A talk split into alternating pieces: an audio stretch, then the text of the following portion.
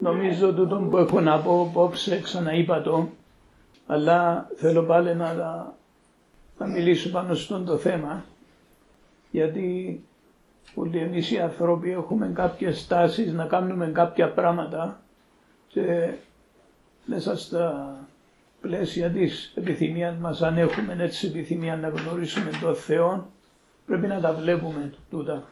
Ξέρετε ότι ο, ο Αδάμ και η Εύα όταν παραβήκαν την εντολή του Θεού, κάτι άλλαξε μέσα τους και λέει πως το βράδυ να ακούσαν, ακούσαν το Θεό, πως ακούσαν δεν ξέρω και εκρυφτήκαν, επειδή εκρυφτήκαν και είναι για τον το κρύψιμο και επειδή νομίζουμε ότι μπορούμε να κρυφτούμε, ήθελα να δούμε κάποια πράγματα μέσα από τη Γραφή και να τα έχουμε υπόψη μας. Επειδή κατά καιρούς λέτε ότι θέλετε το πνεύμα το Άγιο, να έρθει το πνεύμα το Άγιο, να λάβετε το πνεύμα το Άγιο, όταν ένας άνθρωπος λάβει το πνεύμα το Άγιο που το Θεό, το πνεύμα το Άγιο έρχεται κατοικεί μέσα του, μέσα στο σώμα του. Και στην Καινή Διαθήκη διαβάζουμε για ανθρώπους που έλαβαν το Πνεύμα του Άγιο, στους κορυφίους ας πούμε γράφει ο Απόστολος Παύλος και τους λέει ότι το σώμα σας είναι ναός του Θεού. Το σώμα μας γίνεται ναός του Θεού. Και ο Θεός από την αρχή έκαμε τον άνθρωπο για να είναι ναός του Θεού. Να κατοικεί ο Θεός μέσα και ουσιαστικά ο άνθρωπος να γίνει στην εικόνα του Θεού και στην ομοίωση του Θεού και να είναι ο αντιπρόσωπος του Θεού, να είναι η αποκάλυψη του Θεού στον ορατόν κόσμο. Τούτο που είμαστε εμείς με τώρα και θεωρούμε ένα στον άλλο, τούτο είναι το θέλημα του Θεού για τον άνθρωπο. Και ξέρουμε ότι ε, το εμπόδιο της αμαρτίας και γινήκασαν κάποια πράγματα όπως ο άνθρωπος επέθανε ουσιαστικά, χωρίστηκε που το Θεό, έγινε ξένος προς το Θεό, ενώ ο Αδάμ και η Εύα είχαν άμεση επαφή με το Θεό πριν και μπορούσαν να συνεννούνται, μετά που έγινε εκείνη η παράβαση και ήρθε μέσα τους η αμαρτία, δεν μπορούσαν πλέον και εκρυφτήκαν. Έτσι νομίζαν. Και έτσι είναι γραμμένο. Και είχαν την εντύπωση οι άνθρωποι ότι ο Θεός ήταν η παρουσία του Θεού, ότι ήταν τζαμέ ο Θεός. Να ξέρετε ότι ο Θεός μπορεί να κάνει την παρουσία του γνωστή κάποτε και σε εμάς ή σε ομάδες ανθρώπων, αλλά σημαίνει ότι είναι απόν από όλα τα άλλα μέρη. Ο Θεός είναι παντού πάντα και μπορεί η παρουσία του να είναι να με υπόψη να έρθει ο Θεός και να το δούμε και να, να τον νιώσουμε μες στο πνεύμα μας και να νιώσουμε τη δύναμη του και μπορεί να συμβεί το ίδιο πράγμα και στην Κίνα ή στο Βόρειο Πόλο ή ταυτόχρονα. Δηλαδή ο Θεός είναι παντού. Απλώς κάποτε κάπου κάνει γνωστή την παρουσία του με τη φανερώση του. Και μια από τις τάσεις που έχουμε είναι και εμείς να θέλουμε να κρυφτούμε όταν κάνουμε κάτι και νιώθουμε ότι κάτι που κάνουμε είναι σωστό και το θεωρούμε το παντού. Και τα μωρά ας πούμε σίγουρα μια πέτρα και σπάσει ένα τζάμι και μια ομάδα μωρά και ξέρω ότι φτιάχνει κάποιος και λέει ποιος είναι πως είναι δεν είμαι εγώ, δεν είμαι εγώ, δεν είμαι εγώ και όλοι και που την έσυρε δηλαδή δεν είμαι εγώ γιατί θέλουμε να έρθει στο φανερό το τι κάνουμε. Και ήθελα να σας σκευάσω κάτι που την προφητεία του Ιεζεκίλ και κάτι που την μια ιστορία που το βιβλίο των Βασιλέων και να σκευάσω πρώτα την ιστορία που το βιβλίο των Βασιλέων. Ξέρετε για τον Νεεμάν των Λεπρών ήταν ένας στρατηγός των Συρίων. Οι Σύριοι ήταν κάποιοι εχθροί του Ισραήλ, τι νομίζω, και ήταν κάποιος στρατηγός που ήταν στο στρατό που πολεμούσαν με τους Ισραηλίτες. Και τούτος ο Νεμάν ήταν λεπρός. Και σε μια νεφότο που έκαναν οι Σύριοι, επιάσασαν και μια κορούδα Ισραηλίτης. Σαν και πήγαινε και δούλευκαν στο σπίτι του Νεμάν με την γυναίκα του Νεμάν υπηρετούσε τη και είδε τον Νεμάν ότι ήταν λεπρός και λέει της α, αν ήταν ο κύριος μου στο, στο Ισραήλ έχει έναν προφήτη ήταν να το Γιάννη. Ο προφήτης τότε ήταν ο Ελισέος, εκείνος που ακολούθησε τον Ηλία. Και η κουβέντα συνέχισε τούτη. Τον έμανε, είπε το στο βασιλιά και ο βασιλιάς είπε του να σε στείλω στο Ισραήλ να γιάνεις. Και πήγαινε στο Ισραήλ με εντάξει πίεση όπως σκέφτονταν οι άνθρωποι. Πήγαν και κάμποσα δώρα και φορέματα και ασύνη και πήγαινε στο βασιλιά. Και ο βασιλιάς ε, έχασε τα λέει τώρα γυρεύκουν ευκαιρία για να, να μας επιτεθούν πάλι. Είμαι Θεός εγώ και να το γιάνω. Και άκουσε το Ελισέ και είπε του πέτου να έρθει και να γνωρίσει ότι υπάρχει προφήτης μέσα στο Ισραήλ. Και επίενε ο Νεμάν με τα, με τα άλογα του και την άμαξα του και επίενε στο σπίτι του Ελισέ και ο Ελισέ έστειλε τον υπηρέτη του και λέει του θα πάεις να απουτήσεις 7 φορές μέσα στον Ιορδάνη. Και θύμωσε ο, ο Νέμαν. Δηλαδή νόμιζε ήταν να έρθει έξω και να κάνει προσευχή και να κάνει τα σέρκα του και να σκέφτεται να κάνει μια διαδικασία για να γιάνει. Και δηλαδή έχει τόσους ποταμούς, πολλά πιο καλή στη Συρία, τώρα αν να έρθω στο Ισραήλ, στον Ιορδάνη, να βουτήσω μες στο νερό. Και ξεκίνησε έτσι θυμωμένος να φεύγει και ύστερα η δούλη του λαλού του Κοίταξε δηλαδή του πατέρα Μάνο προφήτησε στο 13 εδάφιο του τώρα. Σου έλεγε ένα μεγάλο πράγμα, ε, θα το έκαμνες. Όσο μάλλον τώρα το σου λέει πήγαινε βούτυξε μέσα στο νερό και να καθαριστείς. Και ηρέμησε, να άκουσε τους, πήγαινε στον Ιορδάνη, πήγαινε 7 φορές και όταν βγήκε έφυγε η λέπρα που πάνω του και γίνηκε το δέρμα όπως του μωρού και είπε να δώσει στον Ελισέο να του δώσει δώρα. Και λαλεί του Ελισέος ζει ο Κύριος μπροστά στον οποίο παραστέκουμε, τούτον είναι στο 16 εδάφιο και που το εθιέβασα έτσι ε, συγκινήθηκα διότι τούτη ήταν η φράση που έλανε ο Ηλίας και που ήταν πριν που τον Ελισέο προφήτης. Ελέν ζει ο Κύριος μπροστά στον οποίο παραστέκουμε. Τούτον ήταν η ζωή τους ήταν συνέχεια να είναι μπροστά στον Κύριο, στην παρουσία του Θεού. Και του είπε ζει ο Κύριος, δεν θα δεχτώ, δεν θα πιάσω τώρα από σένα.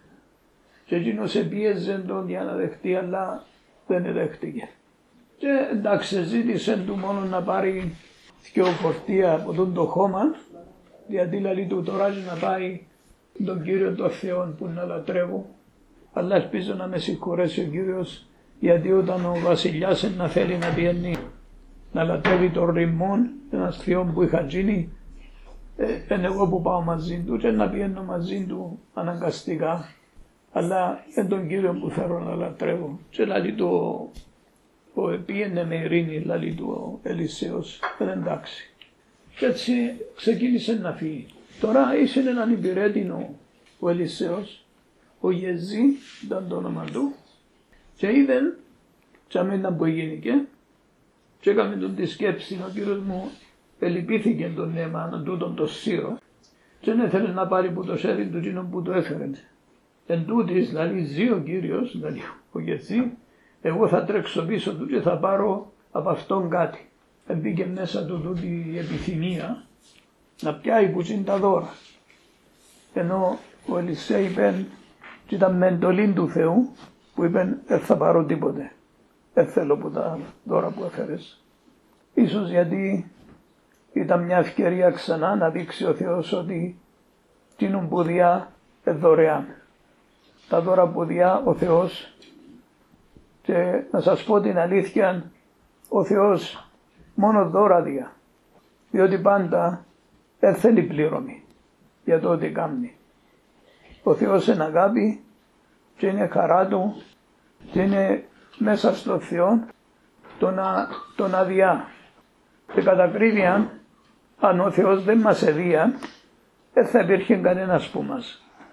Διότι κάθε πρόσωπο, κάθε άτομο που ζει πάνω στη γη σήμερα, παραπάνω από 6 δισεκατομμύρια, κάθε ένας διά του ο Θεός ζωή και γι' αυτό ζει. Εντάξει, είναι ο Θεός που διά της ζωή και σε κάθε πτηνόν, σε κάθε ψάρι, σε κάθε ζώο, σε κάθε δέντρο, σε κάθε φυτόν είναι ο Θεός που διά τη ζωή και τη δύναμη να υπάρχουν τούτα ούλα. Και έτσι είναι δώρα. Αλλά ο, ο Γεζή έθελε να πάει να πάρει κάτι αφού έκαναμε τούτον την εξυπηρέτηση εντάξει εδώ έκαμε του θεραπεία ήταν λεπρός και καθαρίστηκε αυκάλουμε και κάτι. Και έτσι πήγε να κάνει κάτι το οποίο δεν είναι μες στη φύση του Θεού, ούτε μες στο θέλημα του Θεού. Και όταν πάρεις κάποιο δώρο από κάποιον άνθρωπο, με τη χάρη του Θεού το δεχτείς και είναι εντάξει, τότε δεν το παίρνεις για πληρωμή για εκείνο που έκαμες, αλλά επειδή εκείνος θέλει να εκφράσει μια ευγνωμοσύνη και δια ένα δώρο παίρνεις το εσύ, αλλά στον την περίπτωση ο Θεός έθελε να δείξει κάτι και ο Γεζίο πυρέτης του Ελισέου επίεν και έτρεξε πίσω του τούτου και έφτασε τον και είπεν του ότι το συμβαίνει κάτι και λέει του όχι όχι λέει του αλλά έφτασε κάποιοι που το βουνό του Εφραήμ πιο νέοι ψέματα ε, που τους γιους των προφητών και δώσ' τους έναν τάλαντο ασήμι και δυο ανταξίες ενδύματα. Το τάλαντο ήταν με πολλά μεγάλο ποσό. Δηλαδή χρησιμοποίησε τον το ψέμα και μάλιστα είπε του ότι επίενε εκ μέρους του Ελισέ και ότι είναι ο Ελισέ που τον έστειλε. Ενώ μόνος του που επίε. Και είπε τον το ψέμα. Και δηλαδή του ο, ο Νεμάνε χάρηκε θέλει να πάρει ευχαρίστως δηλαδή του ζητήσε έναν τάλαντο να σύνει και δύο αλλαξές ενδύματα του ήταν στο δαφείο. Πάρε ευχαρίστως δύο τάλαντα. Και του έδωσε δύο τάλαντα ασήμι και δύο αλλαξές, πιο φορέματα για τους πιο ανθρώπους που υποτίθεται πια. Και έπιασε τα ο Γεζή και πήγαν και φύλαξε τα στο σπίτι του. Και έφυγαν οι άνθρωποι Και επήγαν και στάθηκε μπροστά στον Ελισέ. Σε λαλή του Ελισέ, από πού έρχεσαι, πού επίες. Και του, δεν επία πού ποτέ λέει. Τούτο είναι στο 25 δάφιο. Και λέει του ο Ελισέ, δεν πήγαινε η καρδιά μου μαζί σου όταν γύρισε ο άνθρωπος από την άμαξα του σε συνάντηση σου. Είναι τώρα καιρό να πάρεις ασύνη και να πάρεις φορέματα και ελαιώνες και αμπελώνες και βόδια και δούλους και δούλες. Είναι καιρός για τέτοια πράγματα.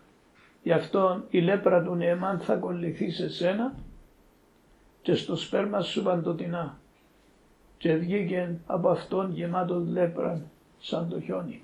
Και βάσα τον την ιστορία γιατί εκείνο που θέλω να σας πω απόψε είναι ότι όσο και να κρύψουμε κάτι, ό,τι και να κάνουμε μες στο σκοτάδι και με που δεν μας θεωρεί κανένας άνθρωπος, ό,τι κάνουμε είναι μπροστά στα μάτια του Θεού.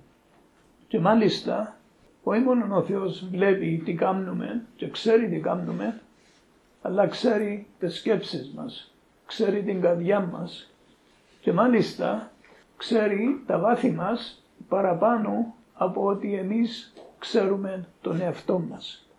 Τούτον ακούστε το και βάστε το μέσα σας γιατί είναι η αλήθεια, είναι γραμμένο.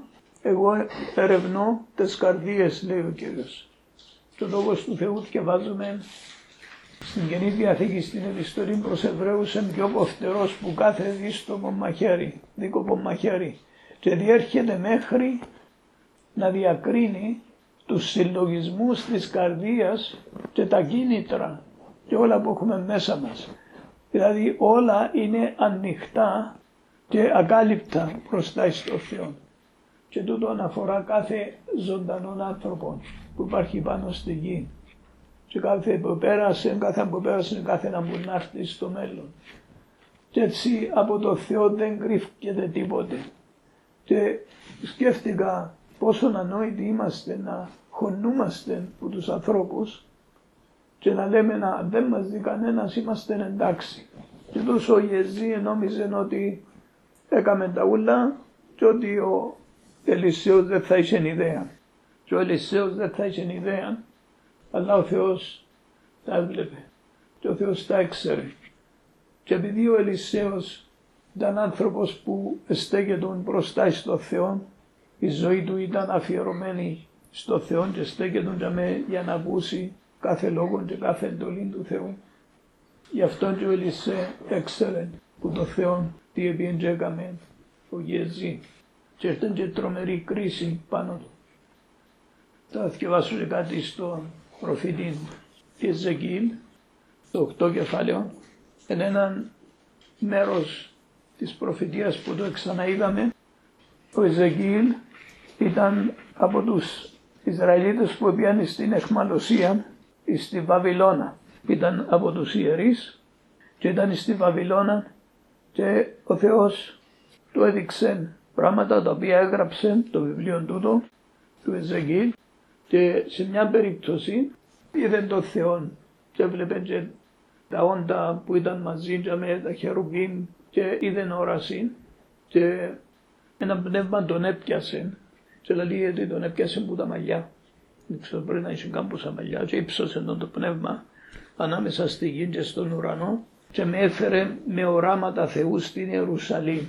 Δηλαδή σωματικά δεν που το, το αλλά πνευματικά επίεν και είδεν οράματα του Θεού στην Ιερουσαλήμ. Και επίεν στη θύρα της εσωτερικής πύλης, δηλαδή που αυτής που έβλεπε προς το βορρά, ήταν στο 8 κεφάλαιο που θυκευάζω στο τρίτο εδάφιο. Και για μέσα το είδωλο της ζηλοτυπίας που παροξύνησε ζηλοτυπία. Πνευματικά πράγματα τούτα και τέλος πάντων θέλω να επεκτατωιστούν το θέμα τώρα απλώς μέσα στον νόμο λέει ο Θεός εγώ είμαι Θεός ζηλότυπος. Δηλαδή ο Θεός αγαπά τους ανθρώπους, ευδικεί του οι άνθρωποι, εκείνος τους έκαμε, είμαστε έργων του Θεού, είμαστε πλάσματα του Θεού, δεν είμαστε του σατανά, δεν είμαστε των δαιμόνων, δεν είμαστε των άλλων ανθρώπων και γι' αυτόν ο Θεός υπάρχει κάτι που, που ονομάζεται ζηλοτυπία με Θεός ζηλότυπο, δηλαδή είναι η ζηλοτυπία της αγάπης.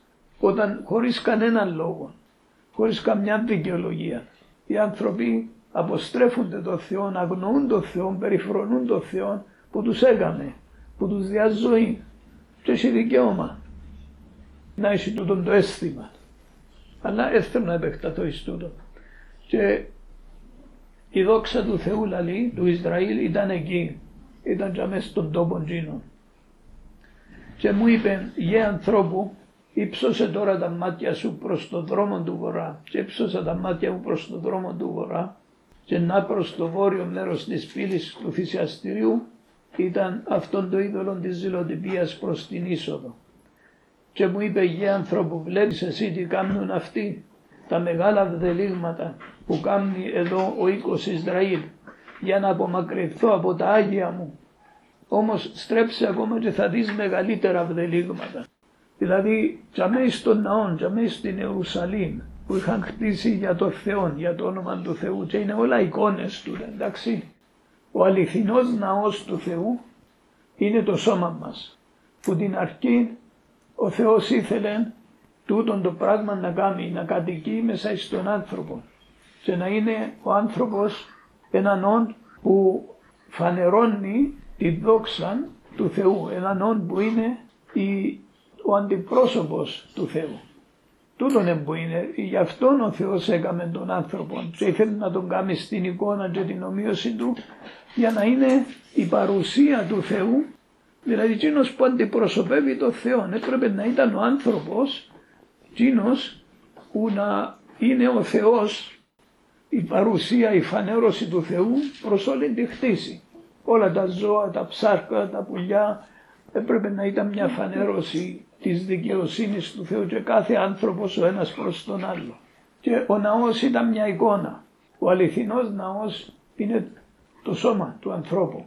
Από την αρχή έτσι ήταν και όταν ήρθε ο Χριστός και έκαμε αποκατάσταση των πραγμάτων, αποκατάσταση του ανθρώπου μπροστά στο Θεό, τούτον ήταν που ήταν. Τους είπε καταλήστε τον τον ναό και σε τρεις μέρες εγώ θα τον ανεγείρω. Και δεν το κάμε 46 χρόνια να χτιστεί τόσο ναός και εσύ σε τρεις μέρες να τον ανεγείρεις, αλλά δηλαδή εμιλούσε για τον ναό του σώματος του. Για πρώτη φορά έγινε εκείνη η φράση και έγινε εκείνη η αποκάλυψη ότι το σώμα του ανθρώπου, το σώμα μας είναι ο προορισμός του για να είναι ο ναός του Θεού, το κατοικητήριο του Θεού. Βάρτε τα μέσα σας αυτά τα πράγματα, κάποια μέρα μπορεί να έρθουν μέσα στην καρδιά σας, μέσα στη ζωή σας και να καταλάβετε τούτα τα λόγια. Εγώ λαλώ τα λόγια τώρα που έχω απλώς για να αποθηκευτούν μέσα σας. Αν κάποιος καταλάβει τώρα δόξα στον Κύριο. Αλλά το τι έγινε μέσα στην καρδιά τους, μέσα, στη, μέσα στο σώμα τους, απεικονίζεται με τούτη την όραση που έβλεπε ο Εζεκίλ. Και τα που έπρεπε να ήταν ο Θεός, ο βασιλιάς, ο Κύριος, να υψώνεται μέσα στην καρδιά του ανθρώπου και με εμπήκαν άλλοι θεοί. Και το μεγάλος Θεός που μπαίνει για μένα ο εαυτός, ο ίδιος ο άνθρωπος ψηλώνει, ψώνει τον εαυτόν του και λέει εγώ είμαι ο Θεός και τούν το μεγάλο πρόβλημα του ανθρώπου γιατί ήταν πρώτα μες στον Ιωσφόρο και το μετάθεσε εις τους ανθρώπους, το μετάφερε και τούτον είναι το πρόβλημα μας. Γι' αυτό ο Χριστός είπε αν κάποιος θέλει να με ακολουθήσει ας αρνηθεί τον εαυτόν του και ας σηκώσει το σταυρό του και ας με ακολουθήσει. Και είναι η μόνη οδός για να αποκατασταθούμε στην αληθινή κατάσταση που πρέπει να είμαστε. Και έτσι έχετε τα υπόψη τούτα καθώς βάζουμε τούτα τα...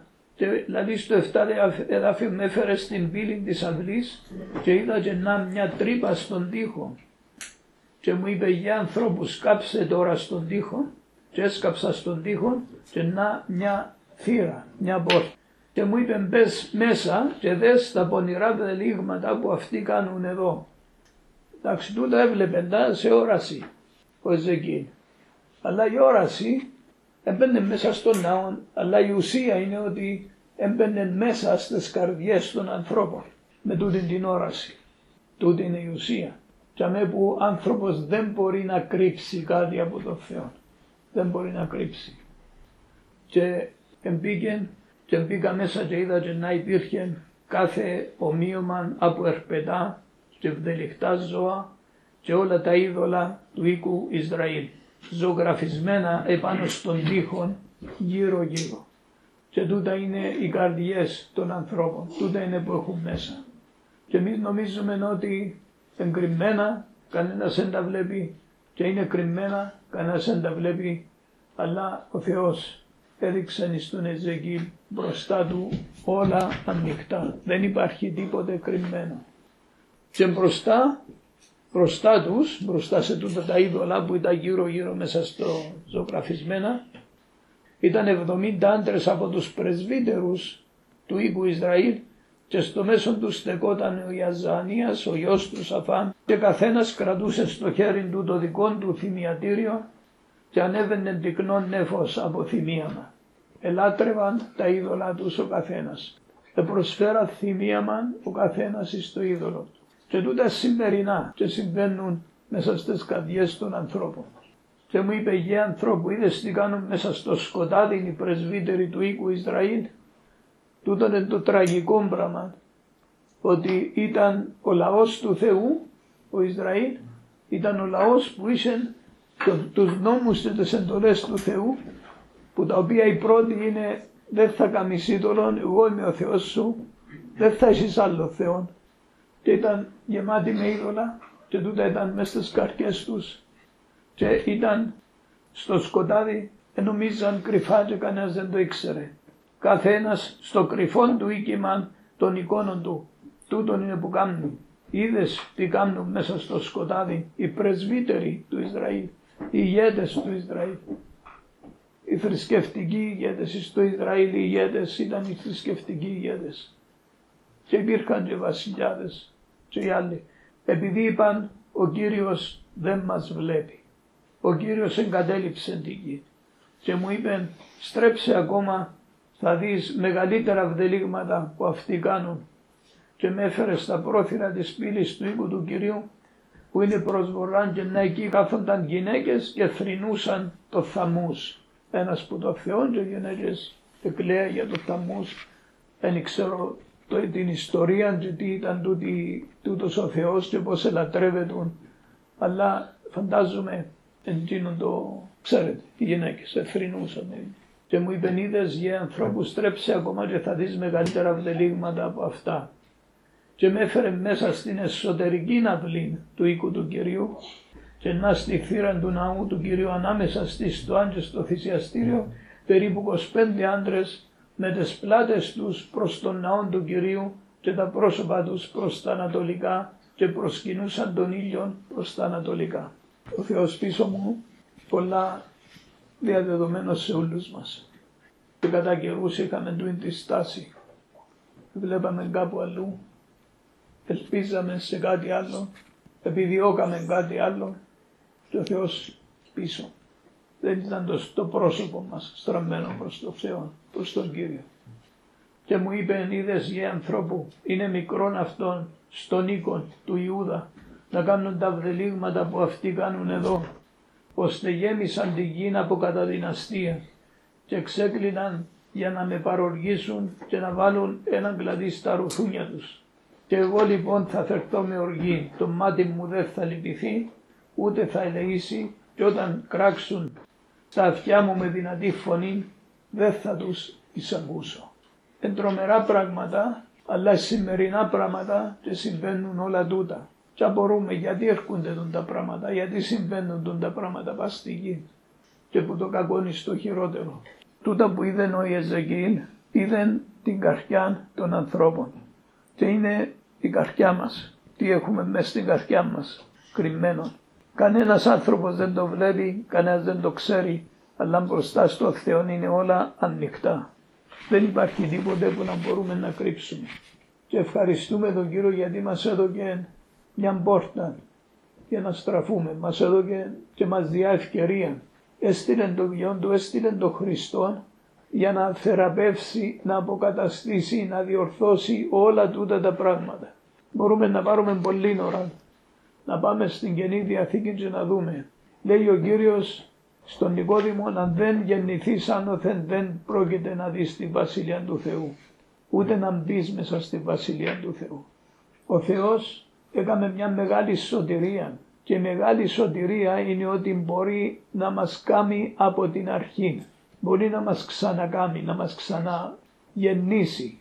Γι' αυτό λέει ο Παύλος, εάν κάποιος είναι μέσα στο Χριστό είναι νέο χτίσμα. Ο Θεός ξεκινά νέα χτίση και ξεκινά έναν έργο μέσα στον κάθε ένα που στρέφει το πρόσωπο του προς το Θεό και επικαλείται το Θεό και ζητά τη χάρη και τη σωτηρία από το Θεό ξεκινά έναν έργο το οποίο είναι ισοδύναμο με το να πιάσει το δεντρό των φυτών και να το τραβήσει να το ξεριζώσει και να φυτέψει κάτι νέο. Και χωρίς τούτο δεν υπάρχει σωτηρία. Δεν μπορεί καμιά θρησκεία να μας σώσει, καμιά απόφαση μας, καμιά μεταρρύθμιση, τίποτε, τίποτε δεν μπορεί να μας σώσει. Τίποτε. Μόνο η δύναμη του Θεού, μόνο ο Θεός ο ίδιος που είναι ο πλάστης μας. Και αυτό γράφει στους Εφεσίους ο Παύλος και τους λέει με τη χάρη είσαστε σωσμένοι δια της πίστεως και τούτο δεν είναι από εσάς, είναι Θεού το δώρο. Για να μην καυχηθεί κανένας άνθρωπο. Και λέει διότι είμαστε φτιαγμένοι για έργα καλά που πρόορισε για μας ο Θεός να περπατήσουμε και λέει είσαστε ποίημαν, είσαστε έργων του Θεού. Ο Θεός κάνει νέα χτίση. Και γράφει ο Απόστολος Παύλος στους Κορυθίους και τους λέει ο ναός του Θεού είναι Άγιος ο οποίος είσαστε εσείς. Ήταν ανθρώποι που ελάβαν το πνεύμα του Θεού και το σώμα τους έγινε ναός του Θεού. Ναός κατοικητήριο του πνεύματος, ναός του Θεού. Τούτον που έβλεπες στην όραση ο Ζεγγίλ, τον ναό που βεβηλώναν οι άνθρωποι. Και ο ναός του Θεού λέει είναι Άγιος. Δεν μπορώ να πάρω λέει το σώμα μου τούτο που είναι μέλος του σώματος του Χριστού και να το ενώσω με μια πόρτη. Ποιος που ενώνεται με την πόρτη είναι μια σάρκα, αλλά εκείνος που ενώνεται με τον Κύριο είναι ένα πνεύμα. Δηλαδή είναι Άγιος ο ναός του Θεού και πρέπει να, να τιμήσετε και να λατρεύσετε, να επιρρήτησετε τον Θεό και με το πνεύμα σας και με το σώμα σας. Και αν δεν μας βλέπει άνθρωπος δεν σημαίνει ότι είμαστε εντάξει όταν κάνουμε κάτι το στρεβλό, κάτι το ακάθαρτο, ακόμα και σκέψεις. Γιατί ο Θεός βλέπει και ο Θεός ακούει και είναι ζηλότυπος ο Θεός. Έκαμε τον κάθε έναν που μας για να είμαστε αγάπη. Αγαπούμε τον Θεό όπως μας αγαπά ο Θεός και να αγαπούμε ο ένας τον άλλο και να ζήσουμε μέσα σε τούτη την αγάπη, την αλήθεια, την αγνότητα, καθαρή, αφοσιωμένη στο Θεό, υπάκοη στο Θεό. Τούτη είναι η αιώνια ζωή και μας τη διαδώρουν ο Θεός. Γιατί τούτο εκπληρώθηκε μέσα στο Χριστό 100%. Ο μόνος άνθρωπος κατά Θεόν που έζησε πάνω σε τούτη τη γη είναι ο Χριστός.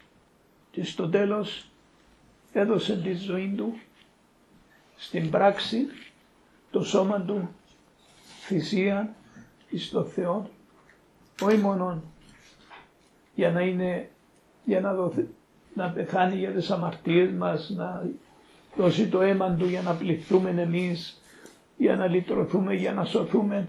Αλλά επροσφέρθηκε να δώσει την τέλεια θυσία στον Πατέρα στο Θεό έφτασε στο σημείο που ο Θεός εκείταζε και λέει τούτος είναι ο Υιός μου αγαπητός στον οποίο ευδόκησα. Κοίταζε και έβλεπε εκείνον που έφερε να κάνει από την αρχή. Ένας άνθρωπος που να τον αγαπά με όλη του την καρδιά και να κάνει το θέλημα του με όλη του την καρδιά και με ευχαρίστηση νόη με το σεκίδι που λαλούμε με το βουρτουλάντι με το νόμο. Τούτα τα λόγια Κάποιοι ακούονται, κάποιοι δεν τα ακούαν, κάποιοι καταλαβαίνουν, κάποιοι δεν καταλαβαίνουν.